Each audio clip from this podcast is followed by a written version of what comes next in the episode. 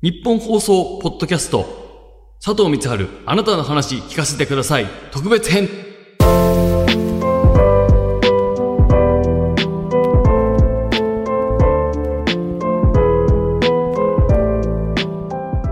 佐藤光春あなたの話聞かせてください。特別編。日本放送ポッドキャストでお送りしております。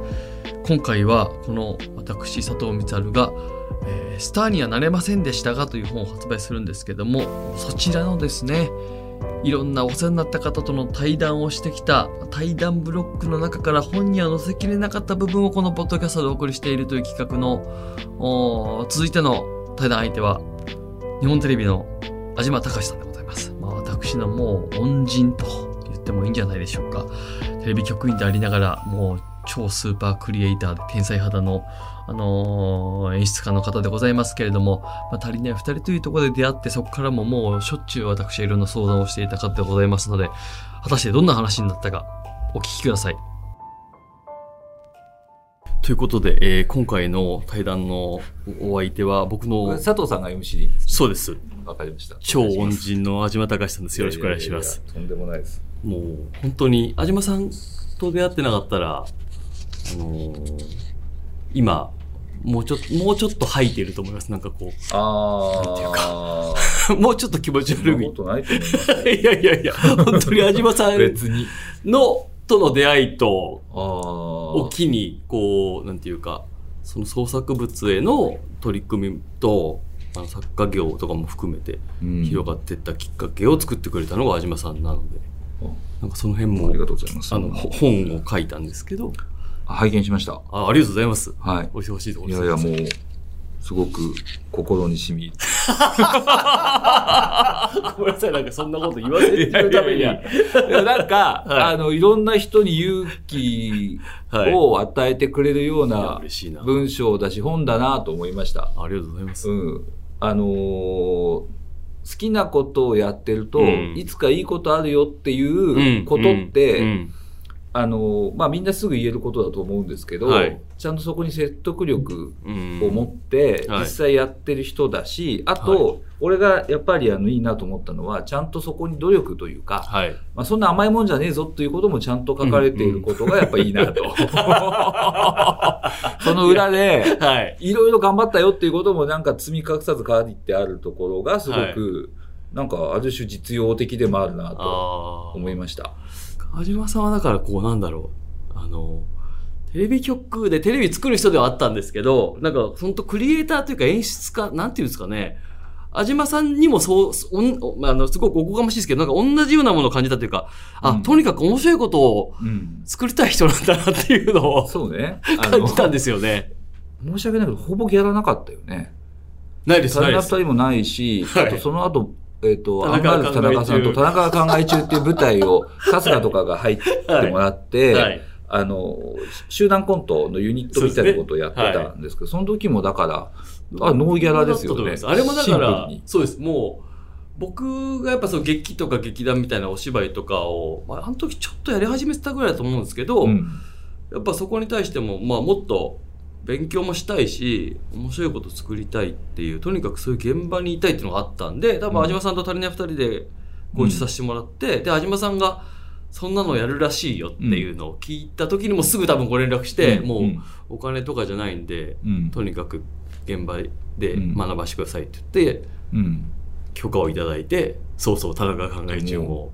あの、ひたすら、あの、稽古でね、あの、はい。皆さん、出役の方忙しい方ばっかりで、春日さん、はいはいロッチ中岡さん、えーアンガールズ田中さんもそうだし、野田くんとか。そうか、鬼ヶ島野田さんとか、うんみんな忙しくて、だから代役をやりまくってる、ね、やりまく稽古に。いました、ひろしさんとそう。ひろしさんとか。めちゃめちゃ代役やってや、りましたよ代役やりまくってもらったかな。ほぼ全員のセリフ言えるようになって言えるようになってたもんね。一番セリフ入ってるっていうそうそうそう。そうねあの、トランク鈴木拓さんよりも。あ、そうそうそう。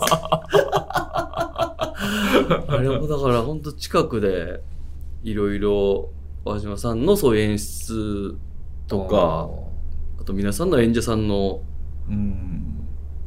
様子とかも含めて、すごい僕は勉強させてもらって、なんか何しろなんかああいう場に入れたのがすっごい楽しくもあり、うんうんうんうん楽しみながら学べて、うん充実した時間を作らせてもらったなっていう、あれももうめちゃくちゃ原点ですね。うんはい。なんかああいうのを、だから安島さんが潜在意識とかも足りない二人とかもう、んなんか、テレビ局の仕事じゃないじゃないですか。そうなんだ。からほとんど評価されてないよね 会社には。いや、だから、すごい、ただ面白いことを作りたいが強い人ですよね、安島さんって。うん。なんだからやっぱりこう鬱屈してたんでしょうねいや、そうですよね。あとやっぱ鬱屈してる人って多いんですね。あの、里光さんもそうだけど、はい。あとだから若林さんとかあの山里さん、まあ皆さん、うんあ。の今の田中が考え中のメンバーとかみんな、そ。の、売れっ子じゃないですか。うん。で、テレビで見ない日がなくて、うんなのになぜここに夜中集まってきて、鍋プロの稽古場鍋でね。プロの稽古場にみんな集まってきてとか、足りない二人もなんであんな泊まり込みに近い形で漫才作るのかっていうともう、なんかの渇望でしかないですよね。いや、本当そうですよね。ね、だって何のためにやってるんだっていうのも分かんないからわかんない。だからでもただなんか行かなきゃいけないという使命感というか 不思議な不思議でしたねいや、そうですね。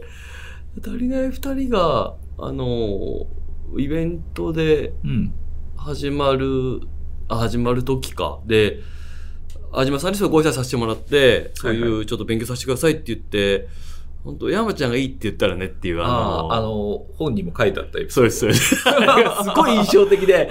で、山里さんは僕が直接お会いしたことがなかったので、どんな人か知らない。まあ、もちろん、あの、ラジオとか聞当然スキル手前なんで、そうそうそうそうそう。ね、全然、だわから、わかんなくて、めっちゃ怖かったですね。だって足りない二人の舞台を見たわけだもんね。そうです。だからあれを見たらそれは怖いよね。ど んどんな人間なんだこの人間は。そうそうそうそう。あんなこと舞台でやって中目のね、個室の。結構だから間に入る人が慎重だから、うん自分もそうなのかもしれない。あの、もともとだから、若林くんが、はい。あの、俺に、安島に合わせてもいい人物がいるって言われて、合わせてもいいって、いや別にそんなあの、何かこう壁を持ってるわけではないんだけど、彼は、僕のことをすごく壁がある人間だと多分思っていて、合わせてもいい人間がいるって、あじゃあ合わ合わせてくださいよと言って、一回里光とはい。若林安島ではい。3人でそうですね。お茶を飯食ったのかご飯したので、それがあって。で、それあった上で、じゃあ足りない二人に入るとなるところの山里っていう、はい。まあボスの、ボスのこう関門があるから、そうですね。それはでももう当たって砕けるかわかんないけどもでどで、中目黒に集合したんですいやー、緊張しました、本当に。でも確かにあの書かれてたけど、はいめちゃめちゃ企画案みたいなの持ってきたね、持ってきました。30個ぐらい書いて持ってきましこれやるべきだみたいな企画持ってったけど、全然その話にや、まあ、確かに山里さん早々にカバンにしまってたよね。はい。そういうことじゃないってそういうことじゃない。確かに。でもやっぱその場では、いや、確か、まんま覚え、何話したかってわかる。まあ楽しく、そうですね。雑談を雑談をしさせてもらった気でがしました。はい。で、そこではまだ合否は出ずに、はい、そうですね。僕が当時、山里さんとあの家の方向が一緒だったんで、うんうんうんタクシーに乗ってそこで、はい。あの、里光くんってどう？って聞いて、はい。まあいいですかね。そこでようやく反抗された。で、危ねえ。里光飯、山ちゃんから OK。そうそう。メールすぐいただいて、あ、よかったって。何なんだこれ。めんどくせえっていうね。いや、でも本当にそれがあったから、こう、のね、その後、安島さんともいろいろご一緒できるようになったし、まあやっぱ、しょあの直後、初期の足りない二人って本当に、本当に、その、まあ僕お邪魔しさせてもらってから4人で、本当にふ増え増えていかなかったというか。よ本当に4人しかいなかった いなかったですよね、かあれ。よくなんでやってたんだろうね、あんなこと。すごいですよね。4人でずっと漫才の話とかして、の夜中、そうそうそう、夜中とかに、はい。あの、山里、若林、お二人とも忙しいんだけそうど、ですよね。忙しい、今ももちろん忙しいんだけど、うんうん。今とは違って、こう自分のスケジュールで動けない人たちだ。MC じゃなかったから、ですよね、当時は。レギュラー出演、ねゲスト出演が大半だったから、はい。そうすると、あの、自分のスケジュールじゃないんで、こう何本でも入っちゃうんだよね。うんうんうん。だから、若林くんとかよく黄金伝説のロケとかね、中にね。早朝行って、丸一日仕事して、その後、本当に23時ぐらいから打ち合わせして、はい。山ちゃんは、あの、天の声の見守りが家帰ったら間に合わないから、はい日本テレビの、あの、AD さんとかがよく泊まるね仮眠室みたいなのに寝て、シャワー浴びてみたいなはい。ことなんかやってて、言ってましたよね。うん合宿みたいな、そうだね。思い返すと。でもね、ゴシップが長かったよね。ゴシップタイムが、ゴシップ長い。あれが長い。長くて、その日に会った人の悪口みたいなことが、いっぱい言ってるから、現いっぱい場にね。言ってるから、あ、で、ってんすよね。そう、それぞれね、我々でも裏方としての悪口も言ったり、そうそうそうそう。演者さんからの悪口聞いたりして、存分に温まってからしか始まんなかったか あれがなかったらもうちょら。っともうちょ。っとコンパクトに済んだと思う。でもあの話がやっぱ楽しかったよね。面白かったっすね。いや、本当に、それぞれ、本当に今考えても、それぞれ全員、あの時じゃなきゃできなかった。いや、本当だね。今は絶対無理じゃないですか、全員。絶対無理だねと。かで考えると、本当に超楽しかったですね。金の思い出というか。そうだね。はい。楽しか。だから、ライブをやった時とかは、はもう本当に、まあ、ただ楽しいというか、はい、楽しかったです、あとまあ、ああいうようなことが本当にお客さんに笑ってもらえるのだろうかという、まあそこの不安はあったんだけど、あ、はい。ただ楽しいし、その山里若林っていうこう才能が出会って、うん。なんかそれをこうぶつかっ、まあいい意味でこうぶつかってこう、昇華されていくのを見見てることがすごく楽しかったし、うんっていうことで済んだんだけど、じゃあそこからテレビ番組になって、はい、そうですね。でまあ漫才を毎毎回漫才新作をやるということを決めてしまったか はいはいはいら、それを毎回やっていくと、やっぱり そんな綺麗事では済まないじゃないはいはい、そうですね。でもまあ、そんなにストレートな人たちじゃないから、我々も含めて、はいはいはい。ネチネチやるじゃない、裏で。そうですね、ネチネチ。ネチネチでした、ネチネチやってた。ね。はい。二人はやっぱり表面上っていうか、その、実際には言い合わないじゃないですか。そうですね。はい。それぞれの思いをそれぞれ漏らすっていうスタイルで。うんうんで漏らされたら我々が情報交換をし合いながら、そうですね。山里さんタクシーでこう言ってました。若林くんは車の中でこう言ってました。ちょっとずつこうねち、ょっとずつね、情報交換し交ながら。換し合いながら、じゃあここぐらいまでやって良さそうか。良さそう。かとなか、ってったり。みたいなことを、今考えたら気にすぎだったのかも全部知れないけど。まあでもそそうですよね。わかんないですけどね。ね当時は全員、そう、過敏であり敏感でもあったというところも含めて。そうだね。でも、安島さんって、はい。あの、要は、足りない二人ってその終盤、この近年のさ最後の、えっと、配信の最後のイベントまで含めて、どどこまでえ絵が見えてうん。たんですか？僕えずどこまで絵が見えてるはい。足りない二人を始めて、要はそのもう、うん。面白いものを作ろうと思って、うん。あの、始められて、で、どのぐらいまでななると想定してたというか、僕僕はもう本当にあの、た現場ついていかせてもらって、勉強させてもらって、あの、ちょっと手伝いさせてもらっただけですけど、ん。山島さんはもう、あの、ちゃんと演出家目線で二人を見、見てたというか、えーそのユニットのことを一番考えてた人じゃないですか。うん。で、これどこまで安島さんは想定して、すごいドラマチックにどんどん年々なってったじゃないですか。うんあの辺ってどうどういうふうに見見えてたというか、演出家としては？うーん難しい。あの、全然想定しないって言うと嘘になる。はい、はい、はけい。ど、はい。ですよね。っていうところの線はもちろんね。ね、はい。想定してないわけではないけど、うんうんこんな風にな、だから、こういう風に自分が想定したラインを全然超えてるはい。し、うん。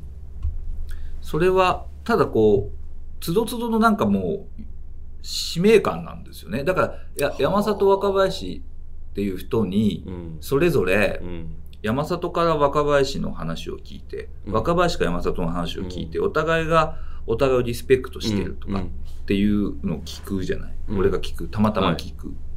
で、たまたま双方とは、あの、親しくさせてもらってる。うん。仕事もしてるっていう中で、これ、ここの二人が今こんな状態にあるのを知ってるのは、日本で俺だけだあーなるほどね。で、俺がこれやんないとまずいんじゃないかっていう謎の使命感。感誰、も、誰もそんな2008年 ?9 年の頃、うんそんなこと、何のし、でも、本当今思うのは、いや、よかった、合わせて、といや、確かにそうっすよね。うん。あれで、あって、そう。で、で、でもその時々にそれはすごく思っていて、だあからその先々までプランが見えているというよりも、はい。つどつどで、うんうん。なんかあった時に山里若林やっぱ出会わなきゃいけないんだとか、うんうん。二人で漫才作んなきゃいけないんだとかう、ん。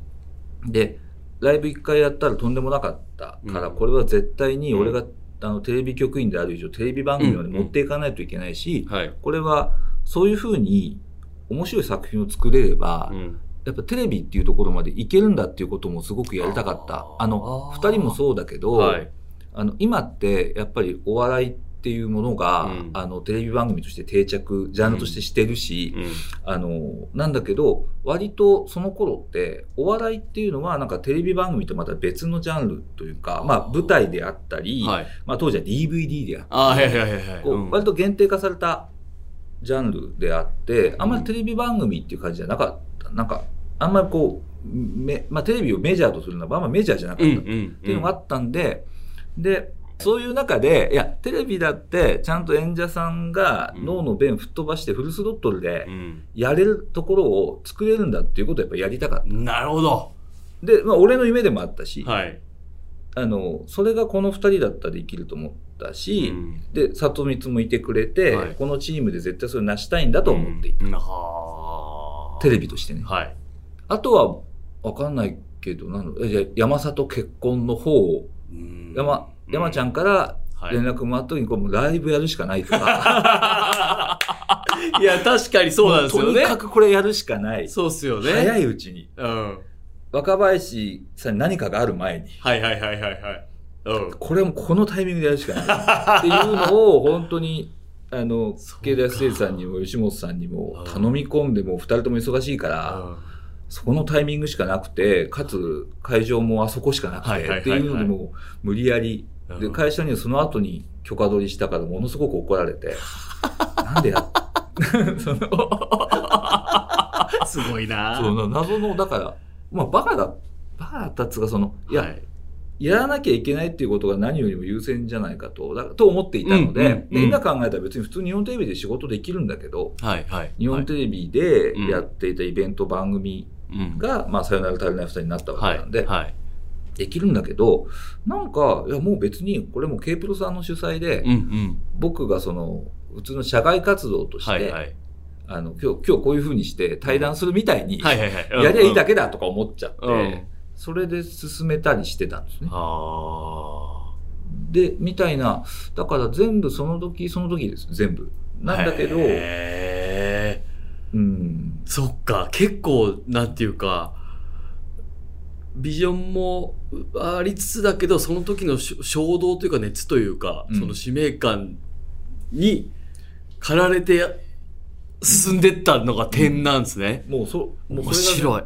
でも本当に、まず、と足りない二人なんで当然二人になきゃいけないし、はい、はい。あと、僕にも、里光にも、うん他のスタッフみんなにもなきゃいけないうん、うん。んで、それが足りない二人だと思ってるから、はい誰かだけの気持ちではできないあし、で、おかし、やっぱ、やっぱりそういうのってみんな、あの、ある程度一緒になるんだね、タイミングって。うん、うん。やっぱ足りない二人みたいなものって毎週やるものじゃないし、はい、そうですね。うんって考えるとやっぱりテレビシリーズ2回やったり、うんあとその2回大きいところでライブもはい。6000、7000、8000、わかんないそれぐらいのお客さん集めてうんやったとかもあって、その後、なかなか次ってなんだろうなと思った時の、でもそのまま続けるよりは、それぞれみんな活動がね、うんだからなんか闇の地下組織みたいなもんじゃんみんなあの、いはい昼間はさ、普通にスーツ着てこうやって歩いてる。夜になると、ファイトクラブですかね、だから。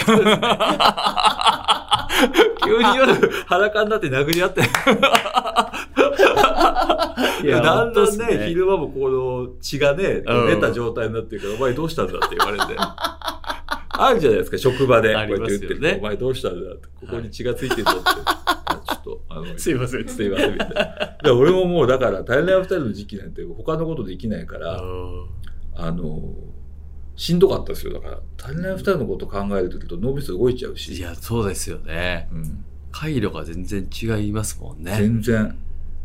だから足りない、僕はだから、明日の足りない二人、この間の時には、はあの、その、もう制作じゃなくて、編今僕編成なんですけど、はい編成っていう職場だったから、うんうんそうすると、その前の明日の足りない二人に至る、うん足りない二人2020ってはいいう、はいはいワンクールに一回放送してたやつ、うんうんはいはいはいはい。あの、秋の山里事変が起きるじゃない ありましたね。山里事変が起きて、はいで、里光俺も喋ったよね、確かはいね。。はい。あの時も、だから現場に入れないわけじゃないですか、僕は。うんうんだから、そうですね。はい。里光はじめ、こう、スタッフのみんなから、バンバンこう、LINE が入ってきて、山里さんが楽屋から出てきません、みたいな。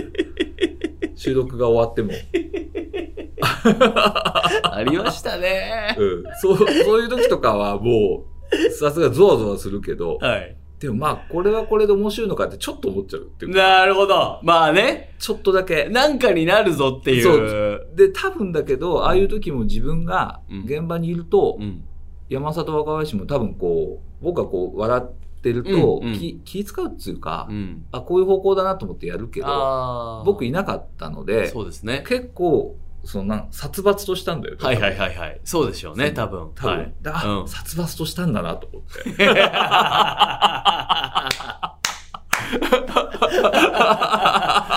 いや、そうですね。あそこからの、要は、足りない二人のスタッフとは距離を置く奥発言。宣言、発言があったりとか。まあシンプルに俺のことじゃんと思ってましたよ。普通に。だって、これシンプルに普通に俺、うーんと思ったけど、まあいい、まあいいか。まあ、うん思うとかありましたよ。まあ、もちろんね。もちろんね、あるけど、でも、足りない二人っていう、その、大河ドラマからしたら、これは、いや、そうですよね。これ2回ぐらい作れるかもしれない、ドラマ。そこが本当にちゃんと冷静で、演出家の目線がどっかにあるってことですよね、もでも、それはでも、はい里見さんそうだと思うけど、ええそれが立っちゃうとつまんなくなっちゃうじゃないですか。本当に焦るし、う。はい。あの、勘弁してくれよと思うし、はい山里いい加減にしろとも思うし、うん。それもあるんだけど、あありつつちょっと残すぐらいでええええこっちの、そうですね。なんか起きるぜ、みたいな。起きちゃうよ、みたいなのを、なのをうんなんか強いと、自分が、な熱が下がっちゃうじゃないですか。そうです。冷めちゃう。そう。で、ね自分が冷めると、うん冷めたものしかできないんだよね。確かに確かに。うんだからそこを自分もコントロールしながら生きていくっていう。あ大変ですね。大変ですね。でもそれは里光がまさにそうじゃない？まあ、まさにでもそう、その感覚は僕も、あの、ね同じというか。だって演者さん、演者さんっていう、そっちのこう熱の方でやってる人のベースの中で、はいそっちのそのスタッフ的なクールさをこうはめ込んでいくわけじゃないですか。はい。で、多分だからそれがはめ込めてしまうことが演者さんとして、うんその難しいところもあったのかもしれないし、でもそこができるところが多分今いろんな活動ができてるあのなんか根幹なのかなと思うけどね。あーありがとうございます。まあだから本当にそれこそそういう足りなさいとか、安島さんから、なんかその辺のバランス感覚も含めて、学ばしてもらったっていうのはちょっと大きいんだなって改めて思いますね。あはい。うんそのぐらいのインパクトのある 作り物だったと思うので、足りない二人が 作り物とか、創作物としては、でもなんかそういう広がっていった源泉がもちろん足りない二人だったりするわけで、その広がり方が、僕の中でなんか情報番組で広がっていったのが、すごくうんよ、良かったなと思ってて、うんまあそれはなんか僕、結局作家の仕事って、向いてるものが広がっていく。まあ演者もそうなのかもわかんないですけど、向いてそうだからその番組の仕事がき来るわけで。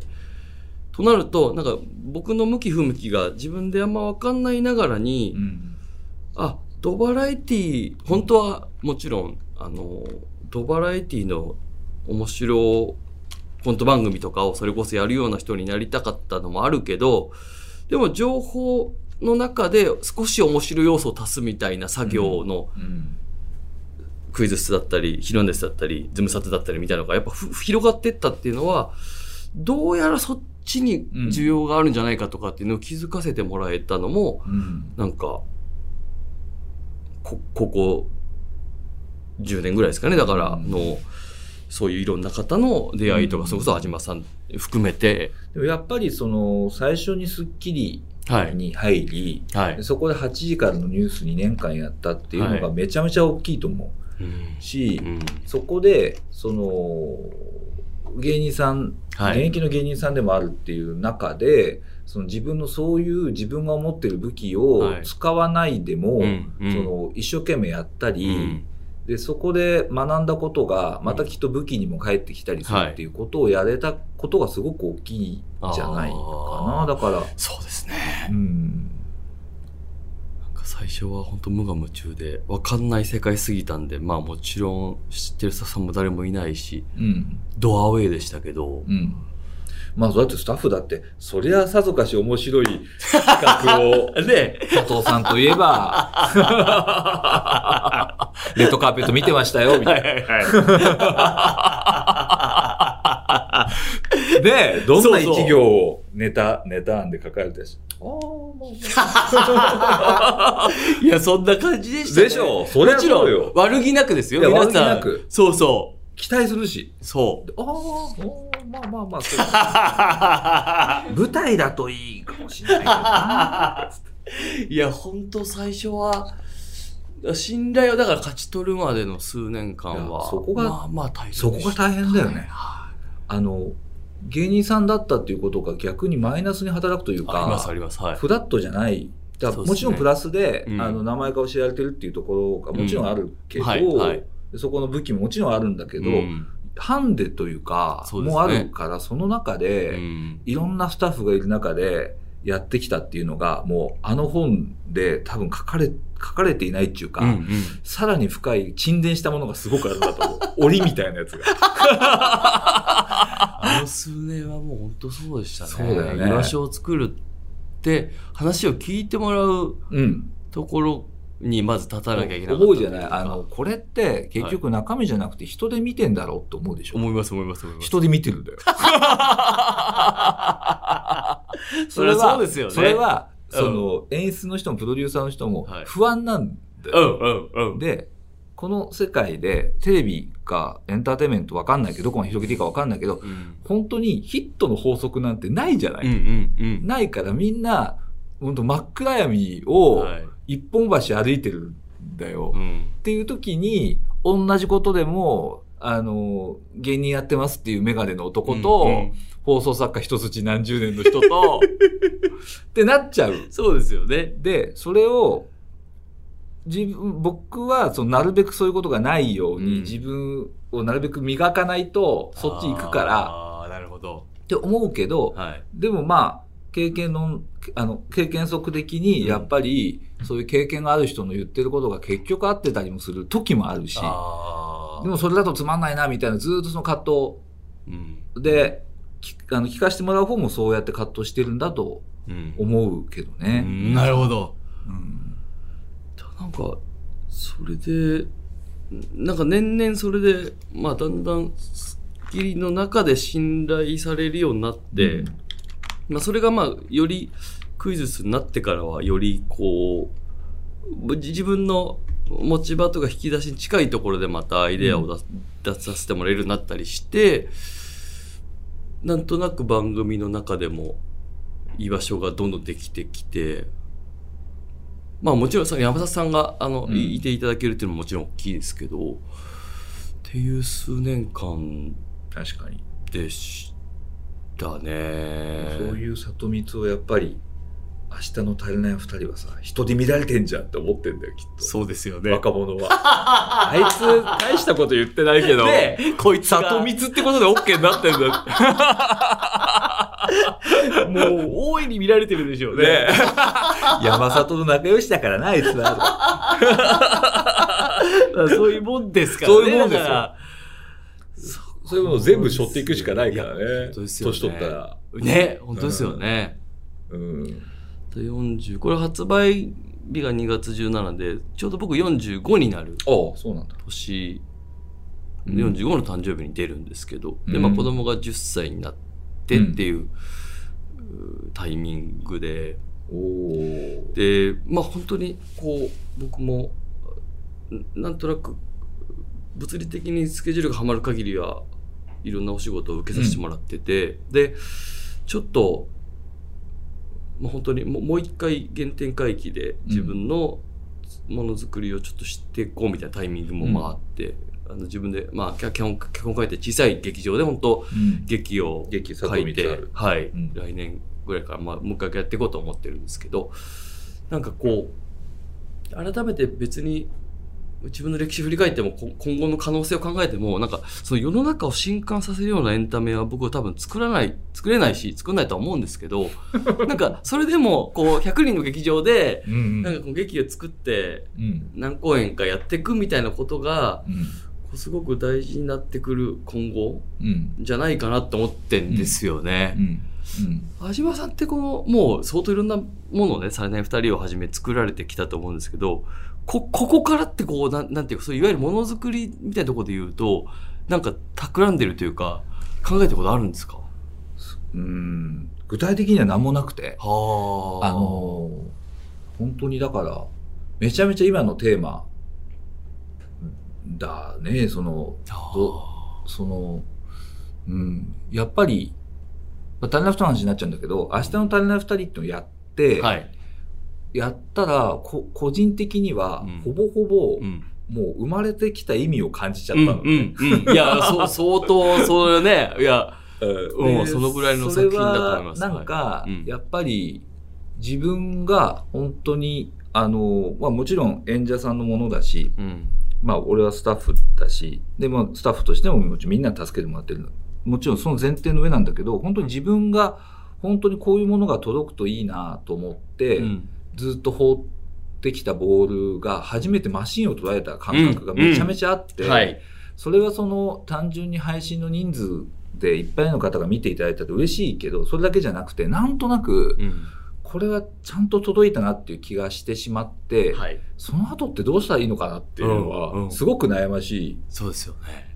と思ってるんですね。でも、でもやっぱり、何でもそうなんだけど、テレビでも舞台でも何でもそうなんだけど、やっぱり、あの、お客さんがいて、うん。その人が2時間の間、はい。笑ってくれたり、うんまあ、浮きを忘れて、うん。とか、まあ別に泣いてくれたりでもいいんだけど、はいはいなんかその、そういうお客さんの顔を想像して作るっていうことしか多分なくて、うんと、僕だからテレビ局員で、テレビ、テレビ番組もちろん作ってきたんだけども、やっぱり舞台とか、足りない二人とかさせてもらって、やっぱ袖から見るお客さんの顔って最高じゃないですか。はい。めっちゃわかります。里光も泣いてたしね。そうですね。安島さんにバレちゃうんですよね、いつもね中野サンプラザかサンプラザね。お客さんこれタオル振ってて。泣いてるお客さんを見て泣いている佐藤とか。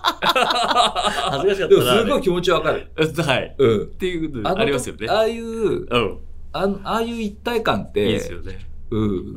送り手だとか受け手だとかっていう超えて、はい。あの一体感をやっぱ味わうっていうこと以上のものってなくて、うんだからテレビってなかなかそこが難しいんだけあど、ーでも、あの、やっぱり制作するときはは、いそれをすごく考えてましたね。だから誰かが見ていて、どう思ってくれるのかって、そのお客さんの顔を、なるほうんど。はいはいはいはい。例えば自分の母親の顔であったり、うんうん結構、あの、年齢層が上の方に見てほしいような内容だったらそんなことを思ったりとかっていうことをやって、やってきたから、はい。だからやっぱりお客さんに何かこう、プラスになるようなことを、うん。その、何でもいいんだけど、うん。テレビ番組でももちろんいいし、でも俺も本当に、あの、100人とかのはい。劇場とかのお芝居なのかわかんない、うんうん。何でもいいんだけど、ううんんそういうことをやっていきたいなとはぼんやり思ってるんだけど、うん。だけどやっぱり、どんどん年取ると難しいよね。うんまあそうですね。余計に考えちゃうじゃないはいはいはい。考えちゃいます。なんか、これもやったしな、あれもやったしなって思うと、そんなにやってないんだけど。はいはいはい。いやいやいや。うん、でもそうですよね。うんそう、それは思う。ああ、ええいや、面白い。なんかそこもすごく興味深くて、今日ちょっと絶対聞きたいなと思ったんですよね。次に相島さんが作るものがどんなものでなんだろうなって。やっぱり、あの、計算で作れ、うん。作れないというか、あの、計算で作るものを一応やるべきだと思うし、やってきたはい。自負はあるんだけども、やっぱりなんか、世の中の皆さんに本当に喜んでもらう時っていうのは、やっぱり自分の何かが乗っかった時だなっていうのはやっぱりあるので、うん。そうするとこう、こういうその、なんだろう、あの、中途半端に思い悩んでいるうん。おじさんに何か送りたいですね。あーいいですね。みんなでこう、はいはい。みんなで救い合っていきたい。頑張ったよねって言いながらは、いはいはいでももう30年ぐらいあるよねとか言いながら。ね、本当ですよね。うん で一緒にこれ見よっか、みたいなねことをやりたいです。いいですね。楽しみだ。それはさあ、ということで、安島さんとの対談をお聞きいただきました。ありがとうございました。ということで、皆様ね、えー本編が気になる方は、スターにはなれませんでしたが、佐藤光晴著。あの、今もう絶賛予約受付中でございますので、ぜひともそちらをチェックしていただきたいなと思っております。えー感想は、ハッシュタグ、スターにはなれませんでしたが、をつけてつぶやいてください。ということでございまして、佐藤光晴でした。「 음. 음.